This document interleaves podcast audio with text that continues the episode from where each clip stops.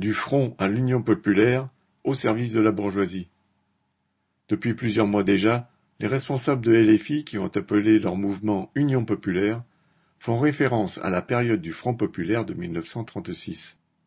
Ainsi, même la date du 3 mai, date à la fois de l'accord entre EELV et LFI et la victoire électorale du Front populaire aux élections législatives de 1936, a été mise à contribution. Pour qui veut savoir, l'histoire du Front populaire est instructive, mais ne démontre pas ce que les dirigeants de LFI voudraient lui faire dire.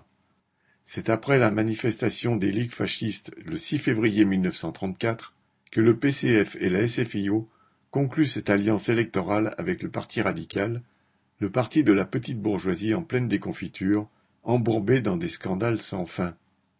Ces partis s'appuyaient sur le désir d'unité face aux dangers fascistes, tout en mettant en avant un programme des plus modérés, compatible avec le capitalisme. La victoire électorale du 3 mai 1936 n'était pas de nature à déclencher la panique dans la bourgeoisie, mais la grève générale qui se développa ensuite le fit. Les ouvriers occupèrent les usines, interdisant leur accès aux patrons.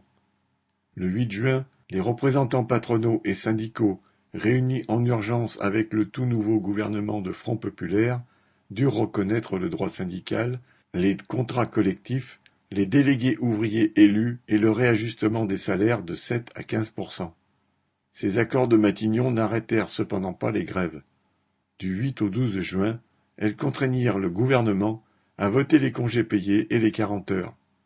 Et il fallut que les dirigeants ouvriers pèsent de tout leur poids auprès des travailleurs pour faire arrêter le mouvement.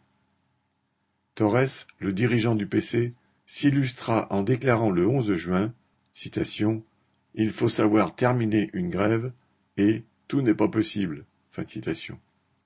Ce que le gouvernement et le patronat avaient dû céder était peu au regard des possibilités que recelait cette grève générale. Les grèves ne se limitaient pas à des revendications économiques, elles exprimaient la volonté de toute la classe ouvrière d'empiéter sur le pouvoir même de la bourgeoisie. Cette grève était le rassemblement au grand jour des opprimés, mais il ne se trouva aucun parti pour lui donner des objectifs politiques à la hauteur de ses possibilités. La question qui se posait à la classe ouvrière n'était pas celle des congés payés, mais celle de la crise sociale, de la montée générale du fascisme et de la marche à la guerre. La montée ouvrière commencée en 1934, qui culmina en juin 1936, aurait pu changer le cours de l'histoire.